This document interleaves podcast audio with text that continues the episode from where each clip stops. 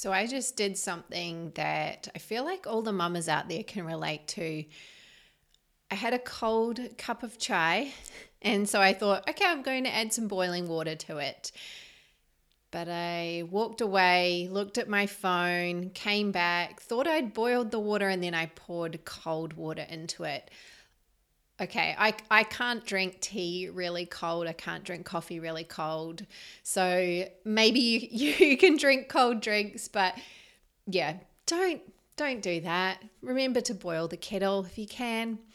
Okay, enough of my strange stories and habits and goings on in the Marsh household. I want to introduce you to today's guest. Now, she is another female author on the True to You podcast. I think this will be the third, which is super exciting. How about all of these women writing books? I mean, it's just so, so cool.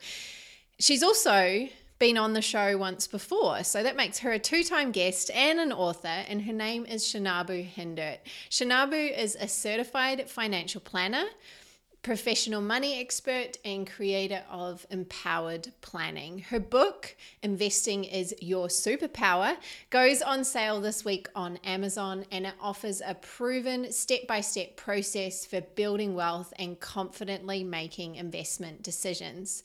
While speaking with thousands of people delivering financial workshops for some of the world's biggest financial institutions, she realized that many people, and especially women, were coming to the world of investing with minimal experience because who ever gets taught about investing. We don't get taught about it in high school. Maybe you're lucky to have parents that encourage you to learn about it at a young age, but I would say most people don't. And so, trying to research on your own all of the financial options what about stocks? What about Bitcoin and all of these other things that are going on now? E- EFTs, NFTs? Probably not even saying that right. It can be overwhelming, right? You hear me? Yeah. I want to get started investing. I'm probably, as I say to Shanabu, her dream client because you know, I want to start investing, but where do I even start? What are what do all these words mean to begin with? And yeah, that's the thing. It can all be buried in financial jargon. And so you need a translator, and that's where beautiful Shanabu comes in. Her goal is to simplify the complex world of investing and empower women everywhere to reach financial freedom. In this conversation, we talk about the current economic situation in the West, especially what's happened through 2020 and 2021, and how that is rapidly changing the household, the work choices that are now available for women. And also, sometimes we're now making choices because we want to move more in line with our values too. Like, that has definitely been something that we've realized in in our partnership john and i in the last year is like what do we really value? How do we really want to live our life? Like what what do we want to be tied to and what don't we want to be tied to and what sort of freedom do we want to have? And that's where your finances can play a huge role. And so in this conversation we talk about the situation that women are in, which I find super fascinating. And it's something that Shanabu is really passionate about. So you'll hear that come through. We also talk about what it means to be financially empowered and how you can do that, and some really simple ways that small business owners can think about investing, especially when things can be um, unpredictable. Cash flow can be not always consistent. And sometimes you can hit a really good time in your business and you're doing really well and you've got a bit of cash sitting there and you're thinking, well, what should we do with it? So I think this is a great one for you, whether you are working still in a, in, in a corporate environment. You're going to learn so much if you're really interested in investing and doing it smart. And also, if you're a small business owner, she has a lot of wisdom to impart to us as well. And I find that really, really helpful because I don't feel like there's a lot out there for people in this situation. So let's bring on our guest for episode 86 of the You podcast, Shanabu Hindert.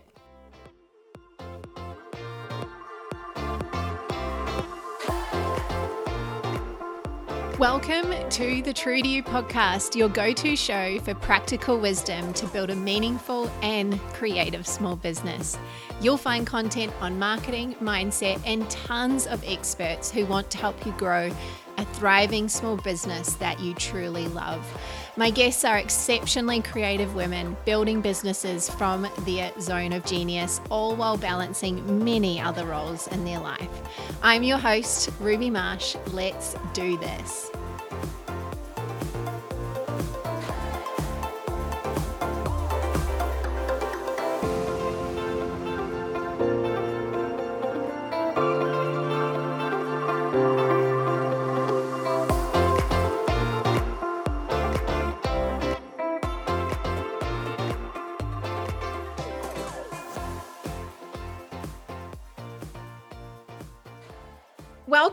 Again, Shinabu, to the True to You podcast. I think you might be the first official guest that's been on for the second time that's not my husband. woo woo. Yeah. yes. Awesome. Yeah. Thank you so much. You're welcome. Now, I really wanted to have a conversation with Shinabu today because, well, one big thing, she has a book that is coming out the time that this podcast is going to be released, the book is also being released around that time. Her book is called Investing is Your Superpower. And I think that is really going to speak to my audience. And I really wanted to have Shanabu on as well because there's been some interesting things that she has brought up recently, mainly through I'm on her email list, which is great, by the way. You should join it. And also through social media, we talk quite a lot through that. And she'll bring up things that are going on economically. And something I love about Shinabu is that she's able to break things down really simply. So when you're someone that's that's attuned to what's going on, but you don't always understand what's going on. it's great to have someone like her in your corner. So welcome to the show, Shanabu. Thank you. I yeah. I just love the content you put out. I'm a I listen to everything that you put out there. I get so much. So I, I feel very honored to be not only a guest, but a second timer here. Yes, yes. Well, we've got to celebrate things like book launches. These are huge feats. Yes. Yes. Uh, so when we spoke last year you were in the midst of writing the book and you were talking about releasing it in your spring this year. So that's pretty much going to plan, which is amazing. Now, I think also as we are talking about the book and investing as your superpower, alongside that, as I said, the economy has had some really major shifts, as we know, in the past year, impacted by other things that have been going on like the covid lockdowns and and the pressure that that has put on the economy as well in terms of the job market. But interesting like interestingly i think uh, you're in california and certainly parts of the us from what i understand but also here in australia and new zealand where i'm originally from we're having a massive boom as they say, in the housing market. So there's a lot of really crazy stuff going on at once. It's not necessarily all doom and gloom for everyone. Right. And I think when I look at this audience, the True to You audience, we're probably majority women, women, from what I understand. And as a woman who uh, is in the workforce and potentially even has children listening to this, I know that the last year has been really impactful for you job wise. And I believe that's across the US as well. Am I correct, Shanabu? Absolutely. Absolutely. Women have been disproportionately impacted by the lockdowns, by the pandemic, all, all of that. So, yes, we are experiencing the same thing here in the US. Mm, mm. And interestingly, eh, women now they really hold their own in the household in terms of being a, a, key earner and often i look around at my friends and probably similar for you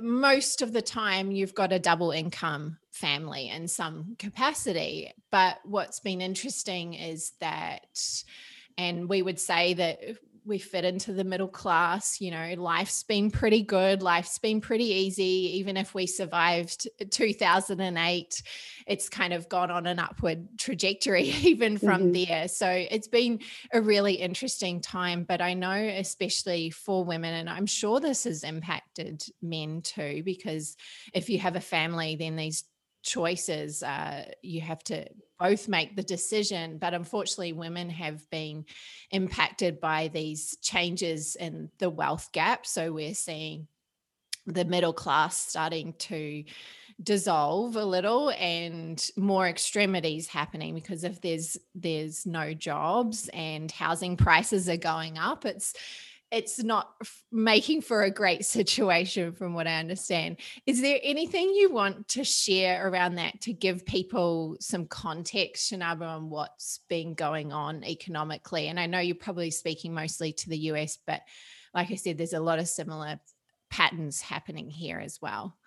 Yeah, there's so much to unpack with that. So I just cut me off when when you feel appropriate because I, this is a topic I'm really passionate about because I, I kind of look at it like when we're growing up, when we're little girls and we're going to school, at least when I was in school, there you're being told you can do anything you want to do.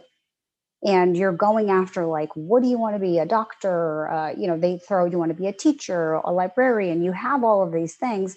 It, it's really rare now for someone to be encouraging a young girl to be a stay-at-home mom. Mm. And I think that that messaging, while it's positive, isn't really setting us up for scenarios like this. And this is extreme, but I think, as you said, more women are taking on working and being a mom there's a and these two income households there's less and less time to do child caring and child rearing for women. So then you know what happens then? Then people are waiting longer to get married. They're waiting longer to have children. And we're having infertility issues. And then you know they're not talking about this at a young age. It's kind of most of the times when you're facing a problem head on now you're going okay where where's my support? Where's my resources?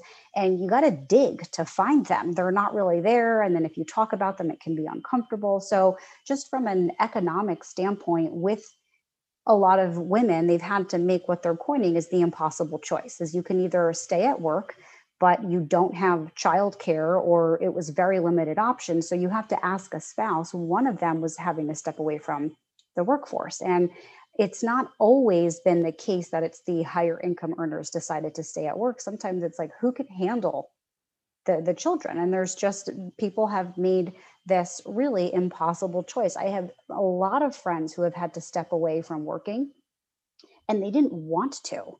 It wasn't their choice to say, oh, yes, I've always wanted to stay at home with the kids. This is a great opportunity for me to do it. I'm going to go ahead and do it. Just based on circumstances, especially for people who have children that were under the age of five and multiple children, it wasn't realistic that they could be on a conference call you know and and switch on and off with their partner. They could do that for a month maybe two months but you're talking about 12 months and, and ongoing where it just got to the point where they weren't able to perform at work. They were worried about what this was going to look like for their performance even though they were getting told it's okay. You have some grace period here. And then things were essentially not in shambles at home, but very chaotic, chaotic for the children, chaotic for the parents. So a lot of women made the impossible choice to say, this makes more sense for this place and time for me to step away from my career and stay at home. The the problem is it's just been women have left the workforce, at least in the US, four times the rate that men have. That's huge. That's not saying a few more women or 10% more women, four times the rate. So when you look at these women going back to work, they're essentially losing skills. There's no income protection. So that's really scary because we don't know what that impact's going to look like for, for the next few years because now all of a sudden many companies have had to cut their labor force they maybe had to close so you have double the amount of people competing for the same jobs so even as women are saying okay schools are back in we have care here everyone's been vaccinated we're ready to go back to work well so are all the other people that lost their jobs. And so that's been really challenging also is to feel confident of going back to work and and i think really having income protection because just because you were staying at home for nine months or even a year to help take care of family matters, why did you lose your ability to earn the same amount of income that you did mm-hmm. prior to that? So I think there's there's a lot to unpack with this, but I I really do want women to come together and talk about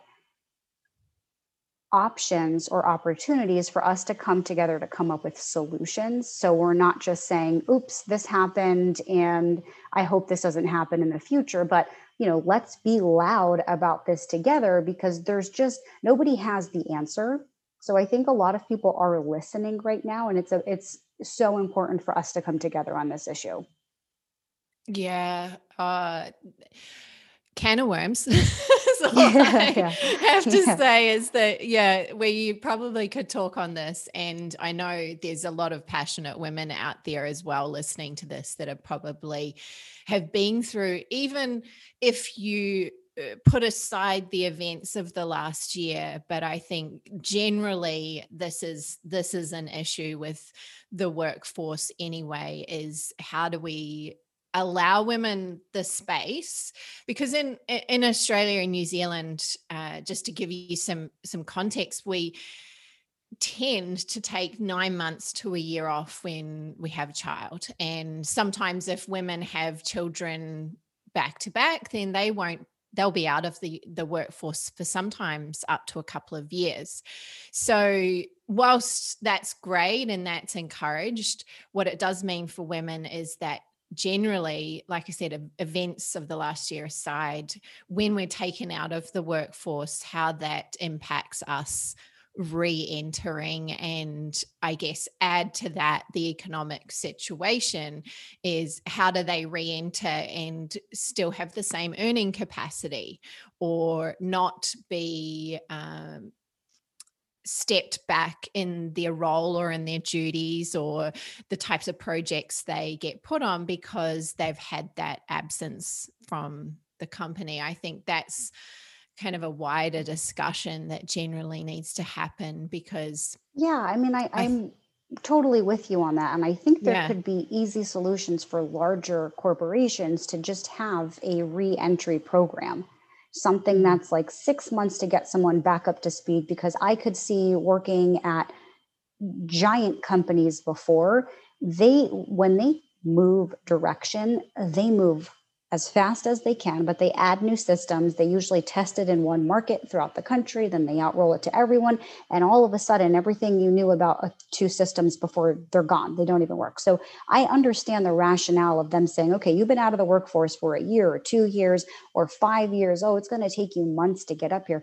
But then create a program around it. If you look at the technology mm-hmm. that, that as entrepreneurs, we're able to teach and we're able to learn just all of the technology that I have at my fingertips, like Loom, if I want to do a quick tutorial video, everything that I have access to, you can make that available to people re-entering the workforce and, and give them a specific timeline to say, hey, over these three months, we're going to put you in this program. So you can mm-hmm. get up to see uh, up to speed. And this is a way to protect your earning power, not to devalue you because you went to go create life so the rest of the world can continue to have innovation. I mean, that seems yeah. kind of ridiculous to punish someone financially for that. Yes, yeah, you are so right. And and that that is um that would be a really simple solution and i know uh, we could we could go on probably debating um, how uh, companies can implement that what I would love to talk about in line with this question is the book that you have written. Now, given that everything's going on, given that we nobody unless uh, their earning their earning potential is in a certain bracket really has income protection insurance and perhaps even off the last year i don't know I don't know enough about it to know whether that was even valid. mm-hmm. um, sometimes these extenuating circumstances can void or make it harder to claim on things like that. But uh, in terms of what we're faced with now, and not just giving women the support in the workforce, but actually, I think what's great about your book is it it triggers us to look at our money situation as a whole, right? So, not just thinking about the income, but if we have that money, how can we be really strategic about it? And obviously, I'm not sure about you, but money in the bank right now in Australia doesn't get you much. Right. it's yeah. really just it's cash pitiful. in the bank and that's it. And yeah so there's uh, whilst it's great for buying a house if you're a saver and you're waiting for that day to invest it in a house there's that that pile of cash just sitting there not really growing um, with interest. So your options then are to look a little broader. And this is where someone like Shanabu is great because I'm pretty sure I'm not the only one thinking this. Like, what do we do? There's savings in the bank or we have a house we have this equity great but it, you know there, there could be more options out there so what prompted you to write this book? Was it something that you always had in you, despite what happened in 2020? Maybe it was just coincidence that that this book came to life, or perhaps it was by divine intervention as well that we now have this yeah why why did you go no i really have to seeing what's going on around us what's happening economically what's happening for our money uh, why did you decide to push go on this book I decided to because, as a you know, certified financial planner, as a personal finance professional, I really felt compelled to share this information with as many people as possible. And through my business, I have courses, I have an academy that I do once a year that's a live teaching, but it's only going to hit so many people. And when I think about how many people really want this information, but they just don't know where to get it I wanted mm-hmm. to create an easy single solution for them that was very actionable. So I didn't want to write a book with a bunch of facts because I figured, you know what, there's textbooks out there already. You can probably get investing for dummies. Um, they, that has a ton of good content in it, but it gets really dry and boring. A lot of these books. So the the purpose of this was to really make it relatable into our daily lives because I, I look at it like anything else when I'm learning information it needs to stick. And i need to know like how am i supposed to do this myself? But i think like you said there's no guarantees in life that you're always going to be getting a certain amount of income that the economy the stock market's always going to do well you're always going to make money on your house. You don't have those guarantees but you can prepare based on the resources that you have. So if you kind of get knocked down that you understand how to get back up and what direction to go in, that you're not just throwing your hands up in the air and going, I got knocked down, this is going to set me back 10 years. But yeah, it might set you back, but you have the foundation there to now spring forward, and the resources are not available. And so when people would have these conversations with me and say, Oh, this is great, where can I get more information? Before I started my business, I was like, ah, gosh, I don't know. I could point you to three different financial websites, but boy, you're going to have to do a lot of reading. And then there's no curriculum. It's just read an article here, learn a lesson here, watch a video here. You're really doing it on your own. And I wanted something time efficient for people as well. Yeah, th- that's so good. So good. And I I love I love what you said about picking yourself up because like you said there's no guarantees in life and i know a lot of the women on here whilst um, there's a lot of entrepreneurs and small business owners that can be risky in itself and mm-hmm. so i think if you have that grounding and that financial knowledge so much of it is about is uh, uh, feeling empowered is about having the education right and mm-hmm. once uh, once you feel like you've got a grounding then it's so much easier to make a decision in a in a crisis situation or right because these writing. are critical decisions yeah and, and to yeah. be able to critically think about a decision that's going to impact your whole life when you're making financial decisions it's not just something that you can change your mind and undo in a few days a lot of times these are life changing decisions that you have to make and if I, I want everyone to make those from a place of power. That you're mm. feeling like i'm informed i'm aware of what's going on. There I, I, can see there's three different options. They're all pretty good for me. I'm going to go with option b because of xyz because you either see people not making a decision because they're overwhelmed with the information or they're just like i don't think any of these are good options because i don't have enough information or they blindly make a decision because they're just like, well, mm-hmm. somebody else said this was a good choice. I'm going to go ahead and do this one and, and do that without feeling like I'm making this decision because I know based on the information, I, I'm informed and I feel really confident about it. So, something that you talk about in your book is feeling financially empowered. And that's the main reason also that that the title is what it is investing yeah. is your superpower. Mm-hmm. What are some of the other keys apart from education and and having the information at hand? What are some of the other keys to or the other elements that help someone to feel like they can make these big decisions and feel financially empowered throughout their life no matter what's going on in the, their exter- external circumstances.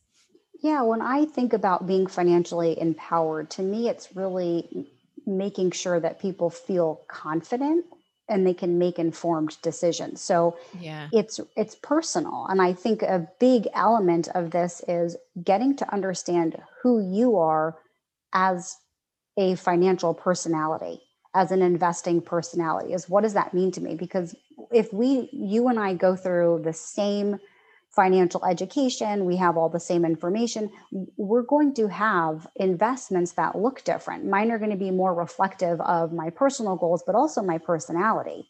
And yours should too. And all of that really is is kind of like an acquired taste, right? You need to know what am I comfortable with? What do I like? What do I not like? How much time do I want to spend on it? And that's all just done through exploration. You can't read about what that's going to be like. You have to experience that for yourself. So when I feel, or excuse me, when I'm talking about being financially empowered, it's that you're like ready to dive in, you can make these decisions confidently. And then over time, it's really just getting to know yourself because this is not a one and done task where you're going to find an investment, open an account, and then you're done. We're complex beings. I think I'm going to continue to evolve. My my financial problems or scenarios in my 20s are very different than what they are now. They're going to be very different in 10 years from now and then 10 years after that. So mm. you just want to have a versatile financial personality and it's difficult to feel empowered around this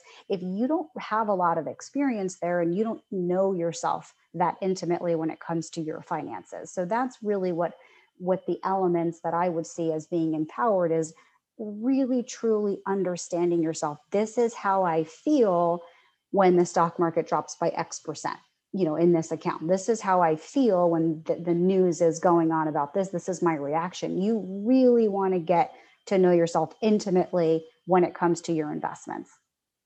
Yes. Oh, that's so good because I imagine a good financial planner I would think, would be really aware of that with who they're working with. Would you say, or do you think financial planners are over here and then their clients are over here? And how much do you respond to that emotional dynamic that's going on? And you might have a financial planner, like you said, that you work with in say your 30s and then you touch base again 40s 50s if you're lucky to have the same person and then uh, you're you're changing and your life circumstances are changing but also emotionally how you feel about money is changing so Yeah, I'm interested to flip it back on you. Does a Mhm. good financial planner respond to that and and be aware of that or do they just go, "No, this is my strategy. This is how we're going to do it.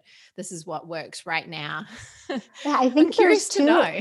yeah, there's two components. It's such a good question because on one hand, you I think it's it's emotional intelligence, right? If you're working Mm, with a financial planner that just loves numbers and everything's black and white, then that to me is not not someone who's going to be that versatile. Like they have to have the emotional intelligence to know that I'm working with a person, I'm not working with a number. This is a real life scenario and I have to be able to work with that. So if it is someone who's very rigid and they're looking at showing you charts and stats and that just might not be your guy, you know, then the other component of it as a financial planner, it is part of their job to make sure that a client is not making emotional investing mm, decisions. So it's mm, kind of two different two different things. Is one, you need to get to know yourself as an investor, as your financial personality, fear and greed. That's just how human behavior earning money or you think about losing money that's just what comes up you think about the act of making changes to your portfolio because the market went down. Now that's emotional and that's a different because that's dictating how you're making your decision. I kind of look at it like your first thing is your overall financial plan. That should be emotional. You want to really understand what that is. But then the day to day investment decisions, those you should not be running from emotion. And a good financial planner is going to know the difference between those mm. And be able to help you navigate that. And they're kind of sometimes your therapist, an investing therapist, because if the market's going down and you're going, geez, I really should sell. And the financial planner is going to say, well, Ruby, you told me you're not touching this money for 25 years. Why do you need to sell it today? You know, you're going to have those conversations. But if you're Mm. just feeling in general uncomfortable with investing, you don't want someone that's going to say, well, Ruby, you're not touching this money for 25 years. We're going to throw it 100% in stock. Well, that's emotional intelligence there. They're not listening to you. So Yeah. it's twofold. Yeah, that's great. And I think that's great if anyone off the back of this conversation that we're having today wants to engage a financial planner, a financial expert, is some things to think about when you're in conversation, when you're interviewing them, because I imagine that probably happens. There's a bit of relationship building where before you choose to to dive in. So just being being aware of that. But I know we've got a ton of really smart women on here. So they're pretty good at reading people. they're pretty good Yeah, at knowing have what they to you have to feel comfortable because you, you they're going to ask you how much money are you making? How you know if that's the first thing they're asking you is what how many you know how much are your assets that you have to invest? How much money are you making? When do you need to use this money? It's like, well, wait a minute. You didn't even ask me what I want to do with my life, and now you're asking me all of these numbers. That's someone who I would think is just a little bit out of touch of how do you effectively communicate. And this is someone who's going to be navigating you through potentially unforeseen financial issues that might come up, a lot of opportunities that you want this to be someone that you feel comfortable with. So that's just also, you know, you could just be like, hey, not my style, not someone I want to build Yeah. this long lasting relationship with. Yeah. Oh, thank you for that. That's that's so helpful. Uh, I know that's going to make people feel empowered as well to make the right decisions about who they choose to work with. So let's dive a little deeper into the book. Now, the book's got three separate phases. Would you like to run us through the, what those three phases are and how you walk through people through the book? Yeah, so the I broke the book down. I essentially am tasking you to create your own what I call empower plan by the hmm end of the book. So that's your own personal financial plan that you're creating for yourself. And the first, it's broken down into three phases. The first phase is creating and building a really strong foundation, a financial foundation. And so this is usually the part that people want to skip over because it's is a little heavy. It's a little bit of homework that you have to do before you get into the fun stuff like investing. The second phase of it is really learning all about investing. What are the strategies that people are using? What are how do you do it right? How are you how can you do it wrong? What does retirement look like? All of those things. And the third phase is all about taking action. You're taking everything that you learned in building the foundation, you're taking everything you learned about investing and actually creating a very personalized plan for yourself. So you're done. And by the end of it, you've actually created this and your your plan is on autopilot. So the first portion is I go into a lot of emotional pieces of this too and have people really look at making sure that you can align who you are today with your values and your beliefs around money and investing because a lot of times we're just doing what we were either told to do we're either mm-hmm. winging it or maybe this is just behavior that we saw other people do that we're we're copying. And that's not really ours but we've been so busy trying to earn money and trying to keep a roof over our head that we don't have time to sit back and go well what do i actually think about money? So this is the opportunity the prompts to be able to start doing all of that and we go through budgeting and debt and credit and all of those things. And then the second phase is really diving deep into what's what benefit are stocks bonds cash? What do they have out there? What's the difference between a mutual fund an exchange traded traded fund an individual stock? What are the benefits of owning these? What are all these ratings mean? What are all these companies out there? What are they saying? And then how are professional money managers investing so 90% of them invest the same way and I break mm. it down. You don't need to become a financial professional to learn this. They're following these guidelines that are easy to copy again, we just didn't know where to look because there's too much information out there. Um, and then I really do talk about how to effectively plan for retirement. And so those are the the phases kind of learning and then again the last phase is putting it all together like what companies are out there that people could use because this is usually where people stop. They if they're learning the information, they're absorbing all of this information. They're like this is great. I know like I can take a quiz on stocks right now. I feel ready to go and then they get back to life and they get kind of tired and they're like i just spent all this time learning. I need to take a little break. I'll get to this in two weeks. And it falls off because they have to figure it out themselves. So i've created step by step like here's what you're doing. You're going to a place. You're opening account. These are the questions you're asking. What are you looking for? What do people find valuable when they're working with the company? How can you do it yourself? When should you hire a financial planner? To go through all of that. So anytime someone's sitting back and going well this sounds great. Where where would i go and do it? It's like it's in there. It's in there. I guide you through it step by step to just break it down really easily. So people by the end of this will have their own financial plan and and the thing is once you have your financial plan how easy are the next steps for people in terms of say you want to invest in some stocks and I'm talking very basically here, so people may know know exactly what they need to do next. But you know, you open an account and then you choose the stocks or whatever. How um, do you walk people through those next steps or give them guidance on? I, I imagine you can't really recommend products or things to invest in, but yeah, how do we then take that next step? We've got all the information, we've got our plan, and then what would be the next step for someone after that? So I do actually recommend a strategy that will break all Amazing. of that down.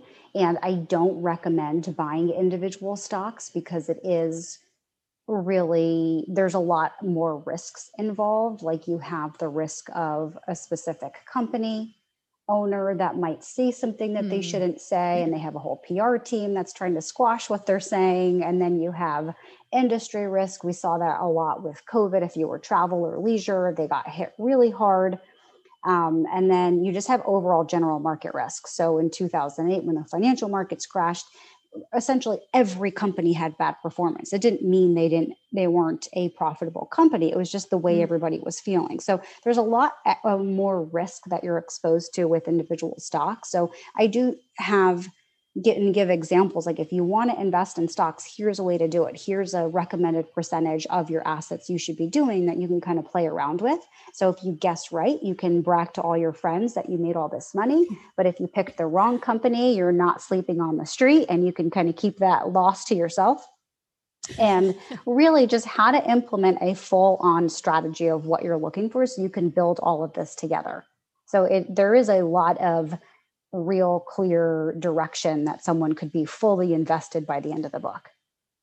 Oh, amazing. That's so good. That's so good. I can't wait to sink my teeth into this. And I think uh, what's what's interesting um if I take my personal scenario uh, if you're if you're in a couple but i think if you're if you're not in a couple situation I, I, mean this is great like you know before you get yourself into a partnership being financially empowered and having knowledge around all of this stuff and having this set up like that's super cool. But if you're in a partnership oftentimes i take eh, my personal scenario here uh, I'm very interested. I'm very keen, but I haven't yet made the steps to understand it. It's a little bit intimidating. It's like, where do I start? There's so many books out there.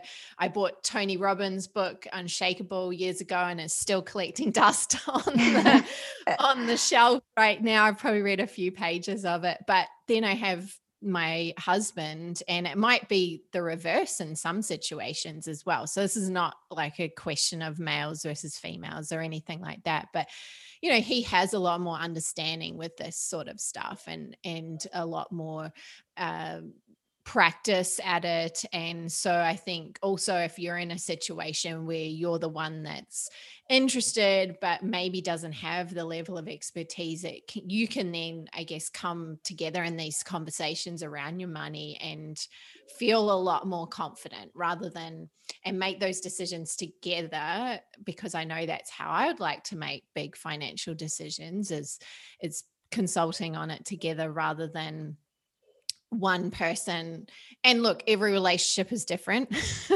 Also some people might be quite happy to hand it over to someone else but i i think you know the modern woman is is very interested in knowing where her money goes. She earns her own money and things like that. So yeah and i think this- just working as a financial advisor for over 10 years there was this misconception between couples that the mm. male had it figured out. Mm and there were a lot of times where I would get in front of them and I would start asking deeper questions too. And again, we're not picking on men here, but this is in, in general, this was the case um, that I would ask them questions and they were like, I, I don't know. I don't know. I've just been doing what I think, but I actually don't know.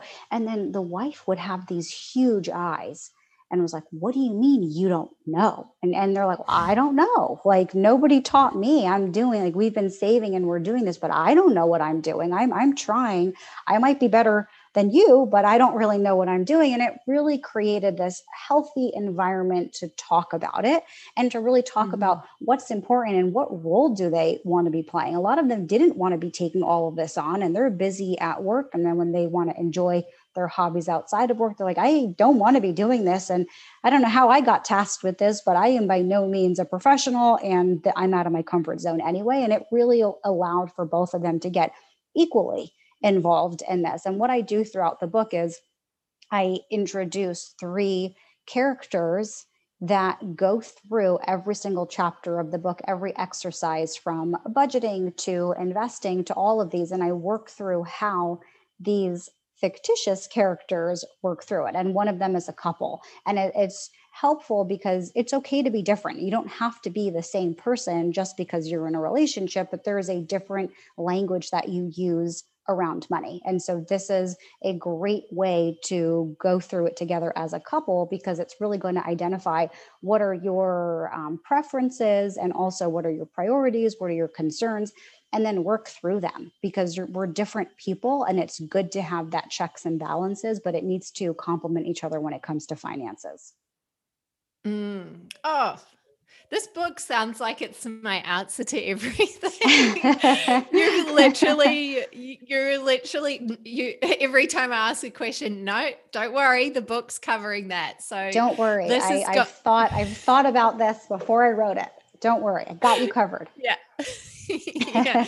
And I think with your level of experience, like you say, you have seen you have seen all sorts of situations and over that amount of time being able to probably eh, I guess categorize people into this is this type of person, this type of person, this type of person. And most people are generally going to fit into one of those three personalities. So yeah that's it's great that you were able to observe that and take note of that over over that time because i'm sure it's made writing the book a lot of fun Yes, yes, it did. And the book is primarily, you know, the characters that I use, they're all women in their 30s. So it is kind of a more narrow lens that I'm writing this book. There's mm. concepts that anybody could take at any age, but specifically doing this because these are the people that I work with on a day to day basis. And I wanted to show even the versatility between them. Even though you're a woman in your 30s, you're not all the same.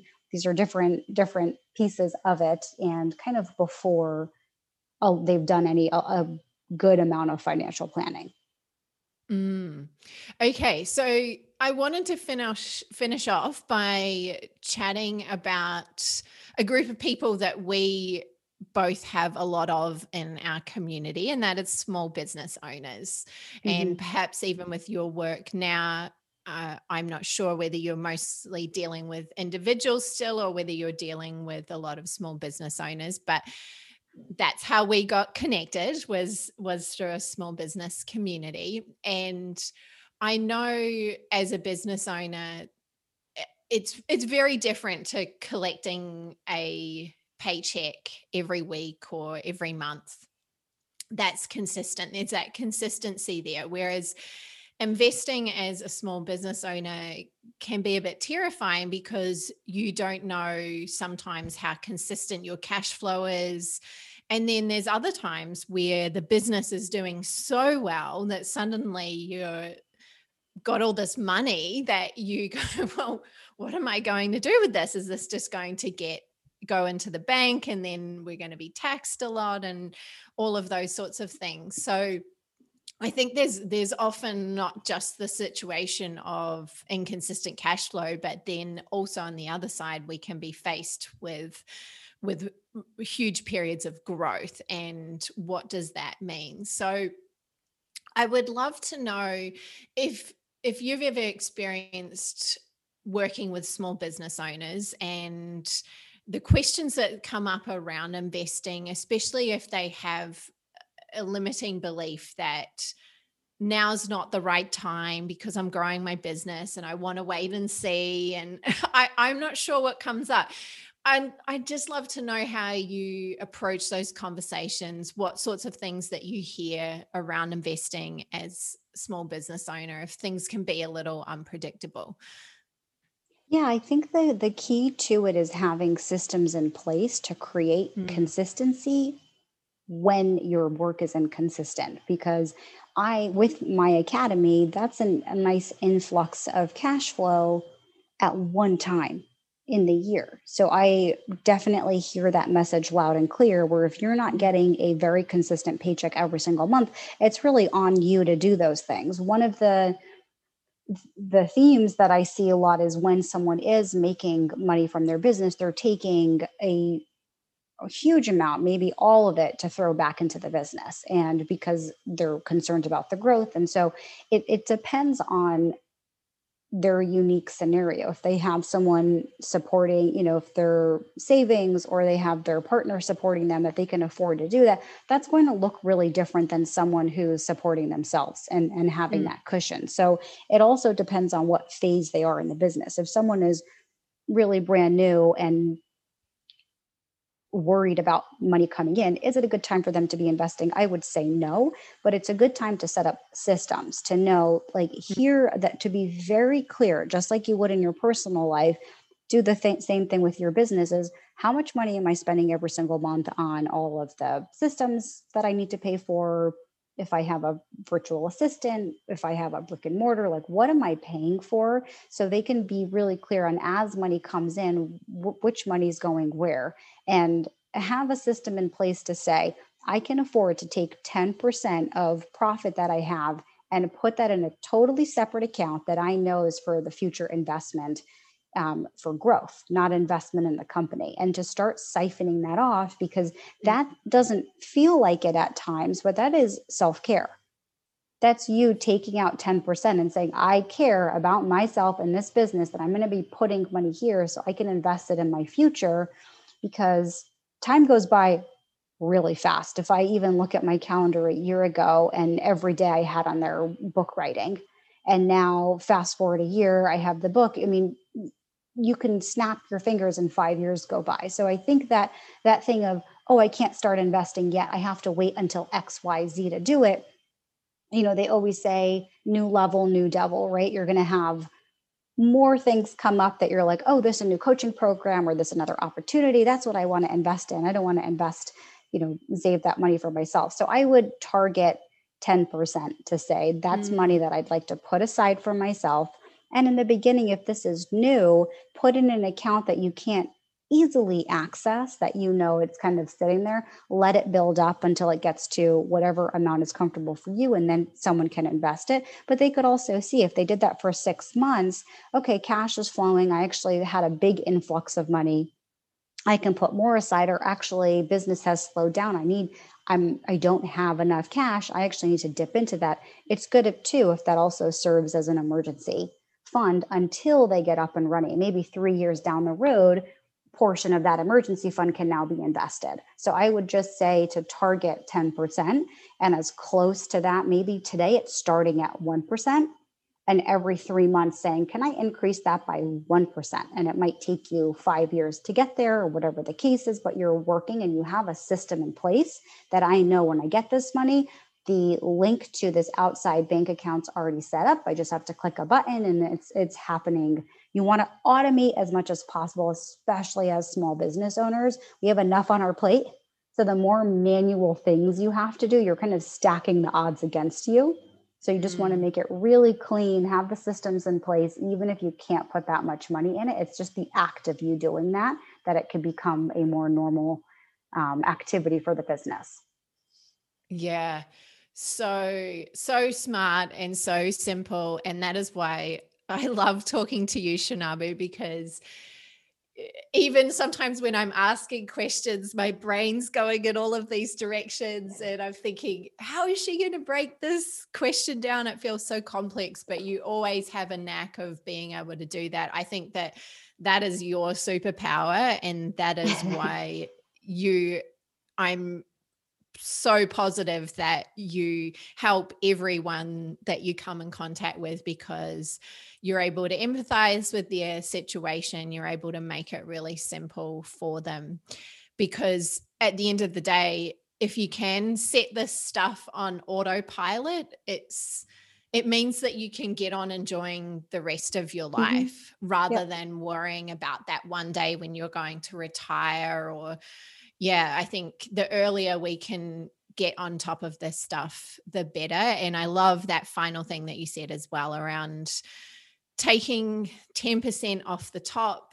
And no matter what you're earning, even if uh, it doesn't matter what the figure that you're earning is, it's the fact that you're just siphoning that little bit off. And that in itself will grow over time. So yeah you've got to start thinking about your small business more practically and and be really smart about it because in my experience when you make those really smart decisions it actually empowers you in terms of how you're thinking about your business as well doesn't it because you're mm-hmm. not just thinking about this as oh this little hobby on the side and and being minim, minimizing it you know it's, it's, yeah and you're you're planning for a big picture has such a positive ripple effect you know yes. if you're just looking at okay i just got to make my next paycheck or i got to get one more client you know you have to do those things so you can continue to grow but if you're vision is just a couple months out, it does, that is a limiting belief that you don't have that money to invest. And then you start to tell yourself that behind the scenes, and then you act in that way because mm-hmm. that's what you keep telling yourself. So you just want to remember that saving money for yourself, investing, that really is a big form of self care. And if you start looking at it like that, you can act a little bit more gentle towards yourself when it comes to to your finances. And you know if there's a program or marketing or something that you've been looking to invest in and you're like oh this is taking away from the investment of that it will happen. Whether if it doesn't happen two months sooner it will happen. And the program if it's good it will wait for you it will be there and you'll have the ability to to do all of those things it's not going to stop you it's really just going to enhance the experience for you later on knowing i'm able to do both I can yes. be in this program. I also saved money for myself. And I think back to what you said of just creating this extra uh, feeling of empowerment. Mm. Oh, this has been such a wonderful conversation.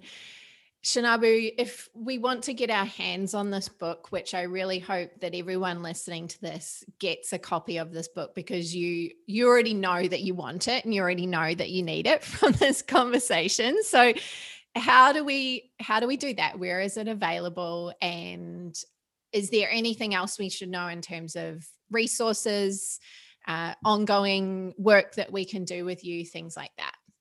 Yeah, that's great question. So from May 18th, it'll be available on Amazon, and the publishers are dropping the price to the Kindle version of the book to 99 cents for the first week. So that's from the 18th, I think, to the 23rd or the 24th. It's available for 99 cents, the Kindle version. And if you go to empoweredplanning.com forward slash superpower, I have a ton of resources on there that you can get that go along with the book.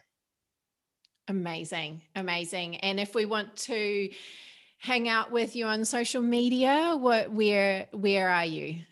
uh, yeah, mostly on Instagram, and I have a private Facebook group that I'm popping into pretty regularly. I do separate trainings, and every month there's a theme. And then each week we kind of break it down of the mindset. The second week is kind of my take if it's economic uh, information on where we're at with that. The third week's a case study, and then the fourth week's a Q&A. So that's Empowered Planning Community on Facebook, and then Instagram, it's empowered underscore planning. Amazing. Yes, please go and get this book. It, it will change your life. And if anything, it's going to make you feel much more confident about any money decision that you make in your life. So, thank you so much, Shanabu, for joining me today. You're welcome. Thanks for having me.